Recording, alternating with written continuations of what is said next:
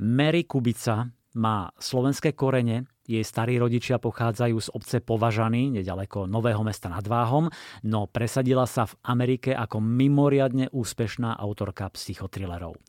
Už jej v Slovenčine vyšli hity ako Dobré dievča, Keď zhasnú svetlá, Neplač miláčik, Neznáma žena a teraz najnovšie príbeh Anielik.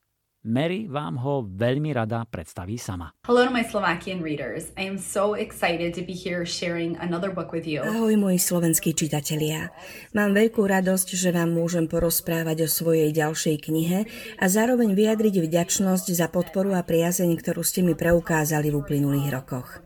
Anielik je jedna z mojich najobľúbenejších kníh, ktoré som doteraz napísala.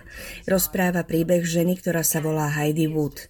Je vydatá, žije s manželom a tínedžerskou dcerou Zoe. Heidi je skutočne úprimná, vrúcná a starostlivá žena, ktorá každému pomáha. Jedného dňa narazí na mladú dievčinu, ktorá stojí v daždi, čaká na vlak, v rukách drží bábetko a očividne sa nemá kam vrátiť.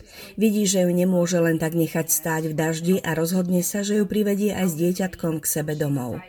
No ako Heidi bližšie spoznáva dievčinu a zistuje, aké dôvody ju prinútili moknúť v daždi a ostať na ulici, začne sa sama seba pýtať, či bol dobrý nápad prichýliť ju.